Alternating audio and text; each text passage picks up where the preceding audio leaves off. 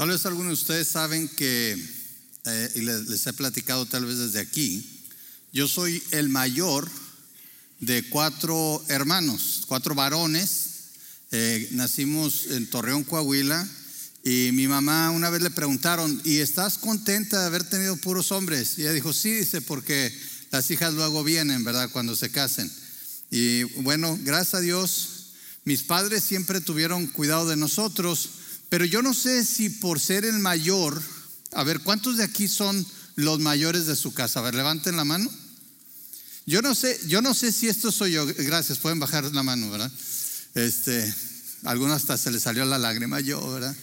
Bueno, la verdad es diferente. Yo no sé, hay, inclusive hasta libros que hablan del carácter del mayor, del medio, del último, ¿verdad? Yo no sé si es porque yo soy el mayor y los que levantaron la mano, no sé si a lo mejor pensaron igual, pero yo creo que yo por ser el mayor estaba muy consciente de, la familia, de los gastos, de las necesidades. Y cuando yo fui creciendo, que ya tenía más conciencia de lo que era el dinero, los gastos, todo eso, yo me recuerdo que yo nunca le pedí a mis papás para usar el autobús, el camión, decimos allá, ¿verdad? El camión urbano. Y, y, si podía, la verdad, yo me iba caminando o corriendo. A mí me encantaba correr, ¿verdad? ¿Y qué le pasó, hermano? No, todavía me encanta, pero ya no puedo correr tanto, ¿sí? Pero yo me la pasaba, me la vivía corriendo para acá, para allá, las reuniones. Cuando venían los veranos, a los 13 años fue a mi primer campamento de música, aprendí a tocar la guitarra y me engancharon los campamentos cristianos. Entonces, cada verano, si yo podía, y mis papás no podían ayudarme, o yo veía como que la situación estaba así, y yo no les pedía, yo me buscaba un trabajito. Ya ven que en México sí se permite a los, a los jóvenes trabajar desde, desde chicos, ¿verdad? Entonces yo me buscaba un trabajo eh, de lo que sea. Me acuerdo que una vez un, un, papá de un amigo mío tenía un negocio de azúcar. Entonces, eh, él a veces necesitaba gente que le ayudara a descargar los camiones. Y, y, ahí voy. Una vez inclusive me llevaron hasta de Torreón hasta Ciudad Juárez. Y ahí tenían trabajadores. Se supone que yo iba a ayudar en otra cosa más de la administración, pero se quedaron sin, sin cargadores. Y tristemente los cargadores a veces para aguantar la jornada pues se drogaban y cosas así, a veces se les pasaba la mano. Entonces eh, me dicen, ¿cómo ves Julio? Me da pena, pero ¿me ayudas? Dije, sí, pues me van a pagar, ¿no? Sí, ok.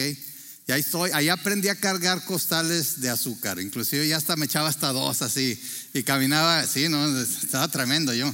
Este, y luego nos ponían, eh, ponían el camión y ponían una tablita yo dije, esta tabla se va a romper, ¿verdad? Y iba caminando ahí hasta malabareando ahí en la tabla y no, ya después hasta le agarra ritmo, ¿verdad?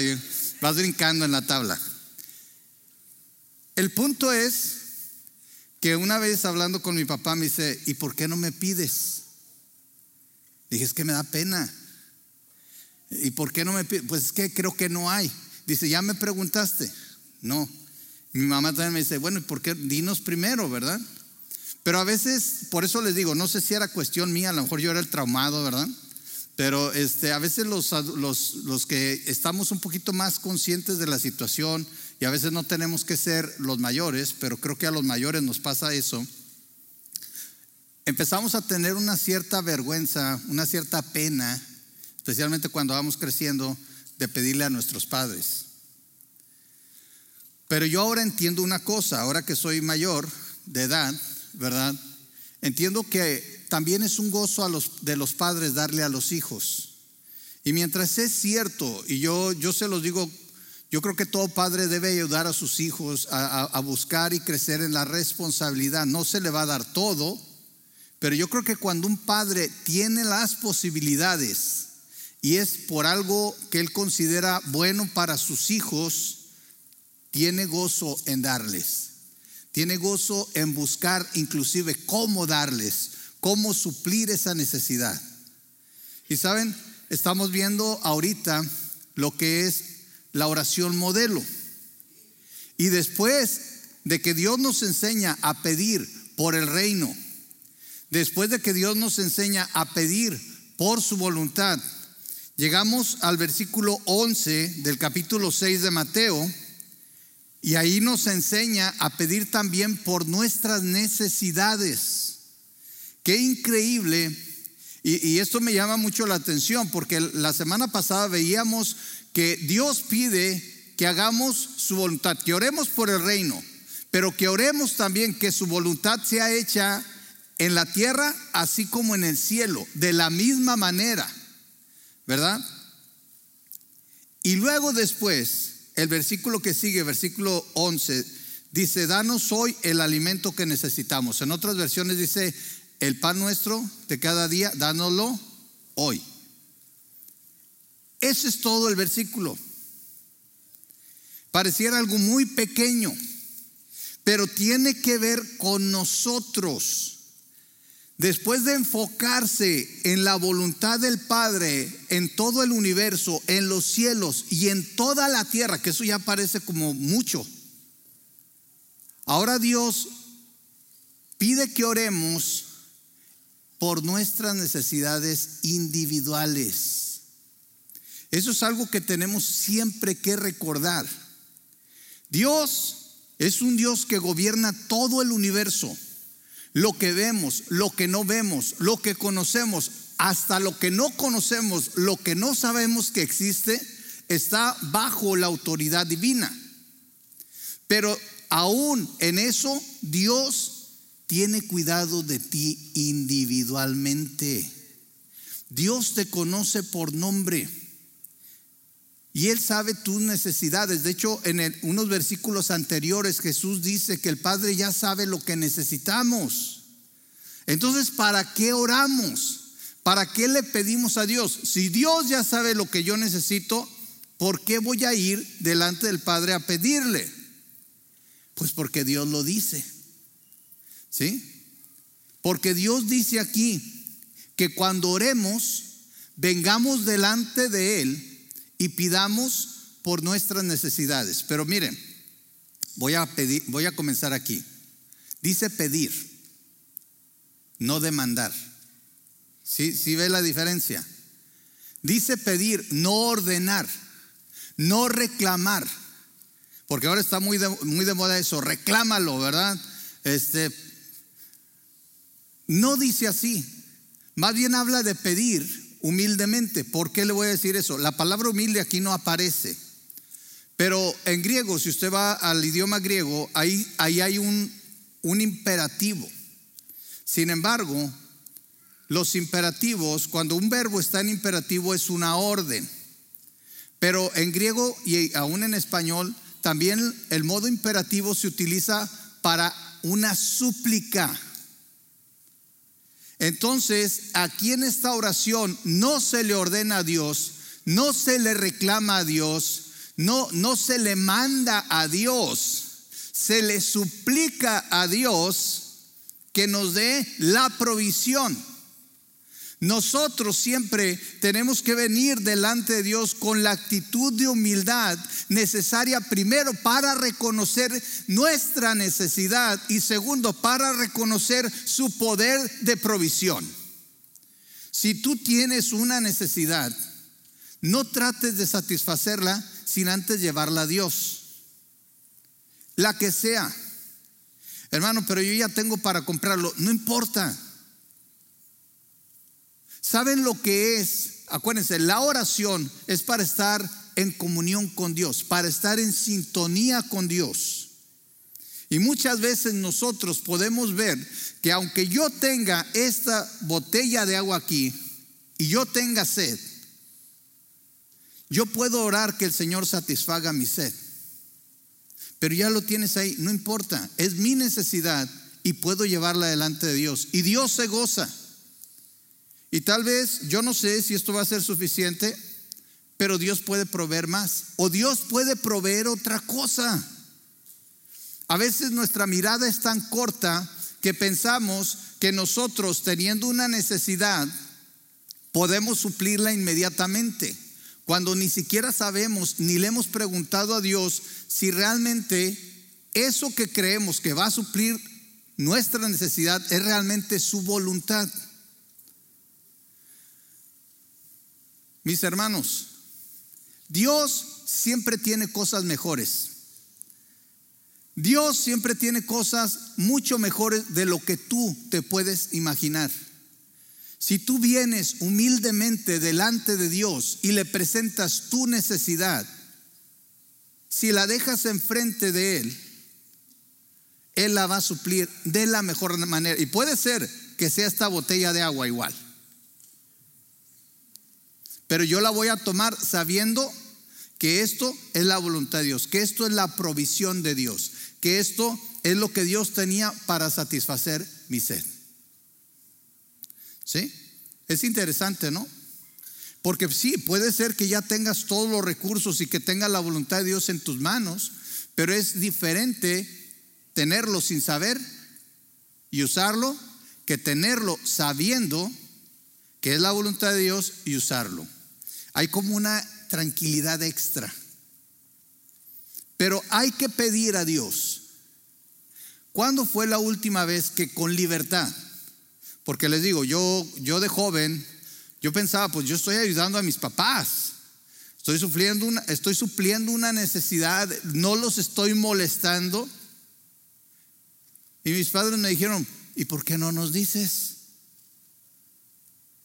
No que les molestara que trabajara, mi papá pensaba que formaba mi carácter y todo eso, pero también él estaba dispuesto a suplir cuando era algo bueno, cuando era algo que él pensaba era de beneficio para mí. Mi papá estaba dispuesto a suplir esa necesidad. Y les he dicho, aún todavía, este año, primero Dios, cumplo 50 años. Si yo sé que van a decir, ¿cómo se ve joven, hermano? Sí. Como dicen, los años no han pasado por usted, todos se le quedaron encima, ¿verdad? Bueno, voy a cumplir 50 años y todavía soy hijo de mi papá, ¿sí, sí me explico? O sea, todavía me pregunta, ¿cómo estás, hijo? ¿Qué te falta? ¿Sí? Mi mamá todavía me compra camisas, todavía me compra ropa, ropa interior ya no, para que no se, pero, pero si la dejara capaz que también eso. Para los papás, los hijos siempre son los hijos. Y la única manera que no nos ponen atención es cuando llegan los nietos. Así que los que todavía no tienen hijos disfruten a los papás porque ya llegando los nietos ya se acabó. Ahí ya todo es para los nietos. Pero siempre es así. Y qué bendición el amor de los padres. ¿Tienes necesidad? ¿Hay una necesidad en tu vida espiritual, material, emocional? ¿Ya la llevaste delante de Dios? ¿Hay algo que, acongoja tu corazón? ¿Ya lo llevaste delante de Dios? ¿Ya platicaste con Dios acerca de eso? Esa es la oración. Y no importa lo que sea, llévalo delante de Dios. Pídele al Señor, no le demandes, no le ordenes, no lo arrebates, ni todos estos términos que a veces se predican y que son incorrectos. Porque la Biblia siempre nos enseña a pedir. Y Dios nunca se va a enojar si tú le pides. Y te voy a decir una cosa, si oras con humildad y le pides a Dios algo que no es su voluntad, con amor Él te lo va a dejar saber y te, te va a proveer lo que sí necesitas, lo que Él tiene para ti. Y muchas veces eso sobrepasa tu imaginación, sobrepasa tus más, como dicen por ahí, ¿verdad? Tus sueños más imposibles. Porque Dios así es. Mientras pidas algo que es la voluntad de Dios, Dios lo va a suplir. Cuando pidas algo que no es la voluntad de Dios, sé humilde y recibe lo que Dios tiene para ti. Por eso hay que orar con humildad. Sabes, mucha gente se frustra porque dice, es que yo le estaba pidiendo a Dios y le estaba pidiendo a Dios y tengo tanto tiempo orando por esto y Dios no me contesta. Yo le digo, no, ya te contestó y es no. ¿Sí me oyeron? Es que Dios puede contestar no. Tú piensas que eso es lo mejor, pero no lo es. Tú piensas que eso es lo que necesitas, pero no lo es. Has orado por mucho tiempo y piensas que no te he contestado, pero por ahorita es no. Es que la gente piensa que cuando Dios contesta siempre tiene que ser sí. La gente dice es que ya Dios me contestó porque fue un sí. Pues qué bueno cuando es sí, pero también recibe y bendice a Dios cuando es un no. Quiero que notemos una cosa. Esta es una oración modelo, ¿verdad? Y en esta oración modelo Jesús nos pone cosas que son la voluntad de Dios. Déjame decirte una cosa, es voluntad de Dios proveerte. ¿Sí me viste? Es la voluntad de Dios suplir tu necesidad. ¿Sí me oíste eso? Entonces, cuando vas y pides por tu necesidad, vas a ser bien recibida tu oración, vas, vas a ver una contestación. El problema es cuando somos tan específicos que le decimos a Dios para ayudarle un poquito qué es lo que queremos. Ahora, eso tampoco está mal. Mire, yo le voy a dar un testimonio. Hace, en el 2019, a finales del año, nosotros regresamos de Colorado. Nos habíamos ido para allá, regresamos. Empezamos a vivir en un departamento. Y cerca del departamento estaba esta colonia, Tres Lagos, no sé si cuántos la conocen, si no la conocen no, pasa nada, pero íbamos a pasear esa colonia y nos gustó. Y un día estábamos sentados en una banca y le dije a, mi esposa, oye, qué loco sería si viviéramos aquí en esta colonia, ¿verdad? O sea, ¿qué, ¿qué, pasaría, le digo yo, si Dios nos permitiera comprar una casa aquí? No tenía trabajo yo, no tenía trabajo mi esposa, estábamos todavía así, o sea, estábamos en el aire completamente. Pensar en comprar una casa era algo imposible, ¿sí? Porque yo dije, no nos van a dar el crédito. Pues pasó un tiempito y seguimos orando porque yo le decía a mi esposa, pues yo prefiero comprar algo aunque lo vendamos rápido porque no sabíamos qué Dios iba a hacer con nosotros, a dónde nos iba a llevar. Para hacerles el cuento corto, ahora que nos vamos a San Antonio, la casa que estamos queriendo vender o rentar, adivinen dónde está, en Tres Lagos. La colonia que para mí era una locura pensar que íbamos a poder vivir ahí. No limites a Dios. A lo mejor ustedes van a decir, hermano, pues esa colonia, ¿qué tiene especial? No, eso no, eso no es lo que importa. No es, no es que la colonia sea especial. Es que para mí era una imposibilidad que eso ocurriera. Para mí era un sueño. Para mi esposa también. A nosotros nos encantó. A lo mejor a nadie le gusta el lugar, pero a nosotros nos encantó. Y Dios conocía nuestro corazón. Y oramos al Señor pidiendo por un lugar y Dios nos dio un lugar ahí. Si ven ahora sí la película completa, es que Dios, cuando pides conforme a su voluntad, Él puede cumplir los deseos de tu corazón. Cuando tu corazón es recto delante de Dios, cuando tú estás buscando la voluntad de Dios, tu corazón empieza a anhelar las cosas que son la voluntad de Dios y empiezas a orar pidiendo eso que Dios mismo, porque estás en comunión con Él, ha puesto en tu corazón. Y entonces Dios responde con un sí. Aunque a veces puede ser sí, pero espérate un poco. Porque hasta eso somos bien desesperados, ¿verdad? Oramos y le decimos, Señor, es que yo estoy seguro que esto es tu voluntad y a lo mejor tiene razón, pero espérate. Hay que pedir por la provisión. Miren, dice el pan nuestro. Cuando dice pan, yo estaba leyendo esto y platicando con los pastores, yo en broma decía, pues hay que pedir también por una rebanadita de jamón, ¿verdad? Algo puro pan, ¿verdad? No. Bueno, es que el pan es el símbolo.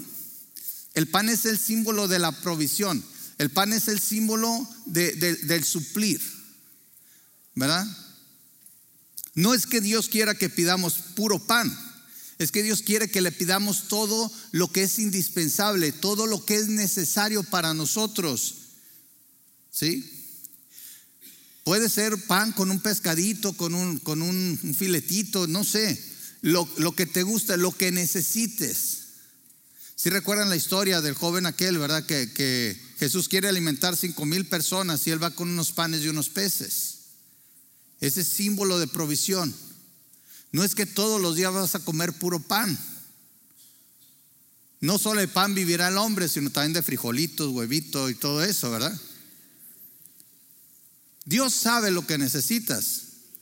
Dios está diciendo, el pan nuestro, tu provisión, tu necesidad. Miren, esto nos enseña una cosa. Toda nuestra necesidad hay que llevarla delante de Dios. Le voy a invitar a, aquí, va a aparecer en pantalla, ahí mismo en Mateo capítulo 6, versículos 25 al 34, Jesús empieza a explicar un poco más cómo no es que Dios quiera que pidamos puro pan, es que Dios quiere que pidamos por todo lo que necesitamos. Dice la palabra del Señor en Mateo 6, 25 al 34. Por eso les digo que no se preocupen por la vida diaria ¿Sí, oyeron eso? No se preocupen por la vida diaria, si tendrán suficiente alimento y bebida o suficiente ropa para vestirse. ¿Ven? Alimento, bebida, ropa. ¿Sí ven? Ahorita podríamos agregar carro, bicicleta, no sé, lo que necesites. Está Jesús diciendo, todo lo que necesitas en tu vida, ¿sí? No te preocupes por ello. Sigue diciendo, ¿acaso no es la vida más que la comida y el cuerpo más que la ropa? O sea, lo más importante ya lo proveyó Dios. La vida es más que la comida y el cuerpo es más que la ropa. Miren los pájaros, no plantan ni cosechan ni guardan comida en graneros, porque el Padre Celestial los alimenta. ¿Y no son ustedes para Él mucho más valiosos que ellos? ¿Acaso con todas sus preocupaciones pueden añadir un solo momento a su vida? ¿Por qué preocuparse por la ropa? Mire cómo crecen los lirios del campo. No trabajan ni cosen su ropa. Sin embargo, ni Salomón con toda su gloria se vistió tan hermoso como ellos. Si Dios cuida de manera tan maravillosa a las flores silvestres que hoy están y mañana se echan al fuego, tengan por seguro que cuidará de ustedes. ¿Por qué tienen tan poca fe? Así que no se preocupen por todo eso diciendo, ¿qué comeremos? ¿Qué beberemos? ¿Qué ropa nos pondremos? Esas cosas dominan el pensamiento de los incrédulos, pero su Padre Celestial ya conoce todas sus necesidades. Busquen el reino de Dios por encima de todo lo demás y lleven una vida justa y Él les dará todo lo que necesiten. Así que no se preocupen por el mañana, porque el día de mañana traerá sus propias preocupaciones. Los problemas del día de hoy son suficientes por hoy. Qué interesante, ¿verdad? A mí me encanta, la Biblia es muy clara. Yo los que nos hacemos los problemas somos nosotros. ¿Sí? Porque aquí dice bien claramente, ¿para qué se preocupan? ¿Qué ganan con preocuparse? Y, me encanta que Jesús, después de, de, presentar esta oración y dice el pan nuestro, después dice claramente, no es solo el pan, ¿sí? Es lo que beben, es lo que visten, es básicamente todo lo que necesitan. Y yo agregué hace rato, aún necesidades espirituales, aún necesidades emocionales, todo tu ser, todo tu espíritu, todo tú, entrega todas esas necesidades a tu Padre.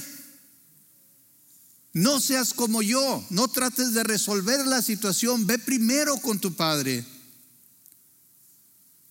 ¿Se acuerdan que les dije? Yo decía, bueno, voy a necesitar para este campamento, me voy a buscar un trabajito. No que eso esté mal.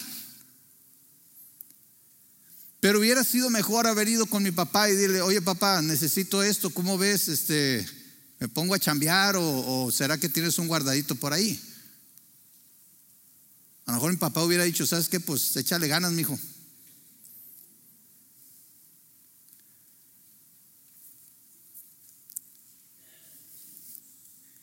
Yo sé que un padre con todos los recursos siempre va a querer darle todo a sus hijos. Y más si están pidiendo cosas buenas. ¿Tú crees que Dios no puede proveerte todo lo que necesitas? ¿Tú crees que hay algo en tu vida, en tu, en tu interior, en tu ser, que Dios no pueda suplir? Al menos de que estés consciente en tu corazón que estás pidiendo algo en contra de la voluntad de Dios, es la única razón que yo veo para que no se lo lleves al Padre. Pero si todo lo que estás pidiendo es realmente una necesidad, es realmente algo que necesitas, es realmente algo que sabes que no ofende al Señor, entonces llévalo delante de Dios. No te afanes, no te preocupes. Las aves no se preocupan, los lirios del campo no se preocupan, ni siquiera pueden. Y Dios tiene cuidado de ellos. No, no podrá Dios tener cuidado de ti. ¿Qué te falta?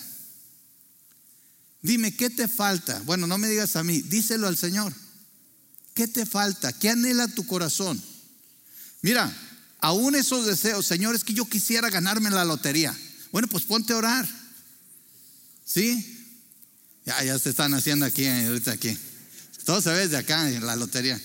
Hay que pegarle al gordo y todos le hacemos así. No, por favor. No. Mire,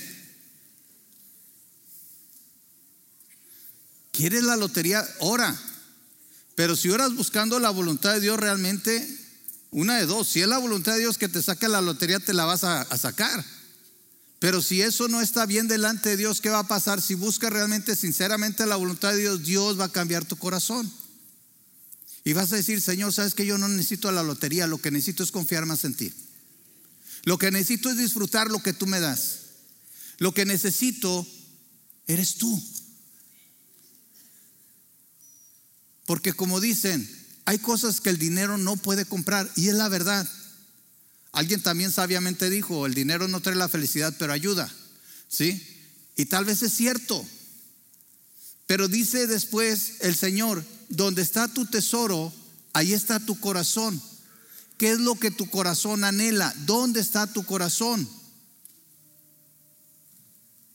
También tenemos que saber que cuando pedimos a Dios, pedimos todo y pedimos lo que necesitamos, no por avaricia. Por eso te decía, o sea, ¿para qué quieres la lotería? O sea, ¿qué vas a hacer con tanto dinero? Vamos a suponer que Dios, porque ha habido creyentes que se han sacado la lotería, por alguna razón compraron un boleto, se lo encontraron tirado, ya jugaban, nunca, yo no sé. ¿Qué vas a hacer con tanto dinero? Si Dios te, permitiera, vamos a suponer, vamos a dejar la lotería por, lo de la apuesta y todo eso. Pero vamos a suponer que de repente un pariente rico que no sabes que existe te dejara una millonada. ¿Qué vas a hacer con ese dinero? Otros ya le hicieron así también. ¿Qué vas a hacer? O sea, ¿para, ¿para qué queremos tanto dinero? Es buena pregunta, ¿no? Y yo te aseguro que lo primero que viene es satisfacer, no, a lo mejor ni siquiera necesidades, sino deseos, que tampoco está mal. Mire, yo no creo que sea malo tener dinero. ¿Sí me oyó? El problema no es tener dinero. El, problema es que el dinero te tenga a ti. El problema es que el dinero te cambie. El problema es que el dinero te aleje de Dios. El problema es que el dinero te empiece a hacer pensar que eres autosuficiente y que no, no necesitas ni de Dios ni de nadie. El problema es que el dinero te empiece, se empieza a subir a tu cabeza y te haga pensar que por tener dinero eres superior a los demás. Dice la Biblia, la Biblia nunca habla en contra del dinero, habla en contra del amor al dinero. La Biblia nunca habla en contra del dinero, habla en contra de que las riquezas te aparten de Dios.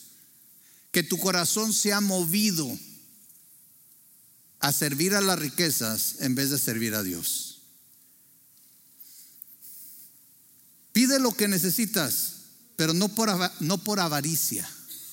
No porque quieres tener más. A veces nosotros pensamos que necesitamos, pero es que realmente queremos tener más. Esta frase dice, el pan nuestro, el pan de cada día, el pan de cada día. Esta frase es muy difícil de entender, pero tenemos ejemplos en el Antiguo Testamento. lo que Dios enseña al pueblo de Israel. ¿Recuerdan cuando Dios sacó al pueblo de Israel de Egipto y el pueblo tenía hambre? Sí, en el desierto, imagínense. Y Dios literalmente hace llover el maná, ¿verdad? Pan del cielo, literalmente. Fíjese lo que dice en Deuteronomio 16, 4 al 5. Entonces el Señor le dijo a Moisés, mira, haré llover alimento del cielo para ustedes. Cada día, fíjese bien, cada día la gente podrá salir a recoger todo el alimento necesario para ese día. Con esto los pondré a prueba. Si ¿Sí, están leyendo conmigo, con esto los pondré a prueba para ver si siguen o no mis instrucciones. ¿Ven cómo la voluntad de Dios está en todo siempre? ¿Cuánto les pide recoger? Lo de cada día. ¿Sí? Dice, el sexto día, ya saben que había el día de reposo, el séptimo día descansaban. El sexto, sexto día juntarán el alimento y cuando preparen la comida habrá el doble de lo normal. Ahora, si ustedes siguen leyendo, el sexto día la gente podía recoger el doble porque el séptimo día no iba a llover pan. Entonces juntaban el sexto para el día sexto y para el séptimo. O sea, para cuando había necesidad, cuando no había provisión. Esta es una lección porque ahorita vamos a ver que Dios no está en contra de que te prepares. ¿Sí? Pero sí que sigas su voluntad. Acuérdense, dice el Señor, esto es para ver si siguen lo que yo les digo. Todo tiene que estar de acuerdo a la voluntad de Dios. Si Dios te provee y te da mucho, te da en abundancia, pregúntale por qué. Porque hay una razón. ¿Qué quiere Dios que hagas con eso? Y nunca Dios se va a enojar si tú suples tu necesidad primero. Aquí lo dice claramente. Y lean el pasaje en Deuteronomio. Decía que la gente que, sentía que tenía mucha necesidad y recogía mucho, no le sobraba. Y la gente que sentía que no, no necesitaba todo, tanto y recogía poquito en el día, tampoco le faltaba. Pero si una persona el martes recogía el doble, porque decía, no, esto para hoy, esto para mañana, lo que recogía para el día siguiente se le echaba a perder, se le hacía gusanos, porque eso no es lo que Dios había ordenado. Cuando tú te esfuerzas demasiado por algo que no es la voluntad de Dios, no te va a servir. Se te va a hacer gusanos. Obedece al Señor. Si Dios te dice, esto es lo que necesitas por ahora, sea agradecido, confía en el Señor. Esa es la parte más difícil. Sin embargo, en esta misma sección de la palabra vemos que había un día, había un tiempo en que Dios decía, aquí sí, recoge el doble, porque mañana lo vas a necesitar. Yo me recuerdo mucho una vez que mi esposa y yo estábamos estudiando todavía en, Río Grande, ya hace algunas, algunas lunas atrás, ¿verdad?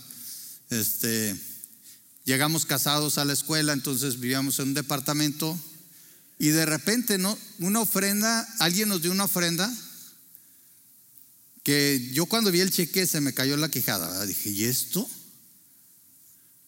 Y bueno, éramos estudiantes, yo, no sé si saben las reglas, cuando uno entra como estudiante puede trabajar en la escuela, no puedes trabajar afuera, todo eso.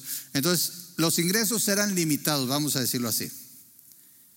Y en aquel tiempo yo no, ni me acuerdo si conocíamos a la persona que nos mandó esa ofrenda. Y luego, luego viene, ¿y qué hacemos con esto, verdad? Y empezamos a pensar en qué, qué, qué, íbamos a comprar y todo eso. Y de repente me entró así como, no, espérate. Y le digo a mi esposa, ¿sabes qué? No, vamos a guardarlo. Me dice, ¿pero por qué? No, digo, no sé, no, no te sé decir por qué pero lo vamos a guardar. Yo creo, y no sé qué es, pero yo creo que esto Dios lo proveyó para alguna necesidad que viene. Y ándale que sí. Esa ofrenda que Dios nos dio, después nos sirvió. O sea, Dios estaba proveyendo, así como con los judíos, el día sexto estaba proveyendo no para que lo gastaran, no para que lo consumiéramos en ese momento, sino para el día de necesidad. ¿Se acuerdan de las vacas flacas y las vacas gordas de José?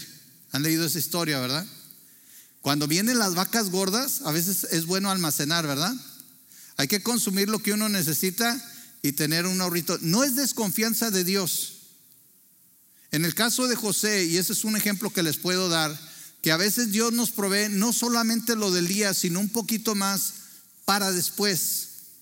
Me gusta mucho esto porque la palabra de Dios nunca se contradice. Y Dios dice aquí que pidamos el pan diario porque Él quiere que todos los días vayamos a Él en dependencia en Él y pidamos nuestras necesidades. Pero cuando Dios te provee un poquito más, sé sabio. Mira lo que dice la palabra de Dios en Proverbios, ¿verdad? Eh, bueno, primero les voy a, bueno, vamos a Proverbios en el capítulo 6, versículo 6 al 8, dice, tú holgazán, Aprende una lección de las hormigas. Aprende de lo que hacen y hazte sabio. Dice, a pesar de que no tienen príncipe, ni gobernador, ni líder que las haga trabajar, se esfuerzan todo el verano juntando alimento para el invierno. ¿Sí ven? Se esfuerzan el verano para juntar alimento para el invierno. Ahora, se fijan aquí, está hablando una persona que es completamente holgazán.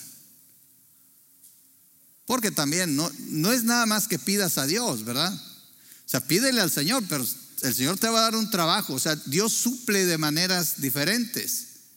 No es, no es como, digo, bueno fuera que nos cayera igual que en el Antiguo Testamento el maná, ¿verdad? Pero ya saben lo que pasó. Dios les dio maná y la gente se cansó y luego querían carne. ¿Verdad? A nosotros los mexicanos tal vez nos, nos daría tacos y luego después, ¿qué pediríamos? Un pozolito, Señor, no seas malo. ¿verdad? Ya me cansé de tacos. No son puros al pastor. Ah, tacos del pastor, no, al pastor. Mire, si nosotros ponemos estos versículos juntos, entendemos que lo que Dios no quiere de nosotros es el afán o la avaricia. No nos afanemos por proveer algo que ni siquiera sabemos si nosotros podemos proveer. Llévaselo al Señor. Confía en Él. Espera en Él. No pidas por avaricia. Si Dios te da en abundancia, qué bueno. Felicidades. Yo me gozo contigo. Pero sé sabio. No sabes cuándo llegará el invierno o cuándo llegarán las vacas flacas o si eso que te está dando el Señor es para que lo distribuyas. Acuérdense, somos simple y sencillamente siervos de Dios, administradores de las cosas de Dios. Y por eso ahí mismo en Mateo 6, 19 al 21, le dice Jesús al final, no almacenes tesoros aquí en la tierra, donde las, las polillas se lo comen y el, el óxido los destruye y donde los ladrones entran y roban. Almacenas tus tesoros en el cielo, donde las polillas y el óxido no pueden destruir y los ladrones no entran a robar. Donde esté tu tesoro, ahí estará también los deseos de tu corazón.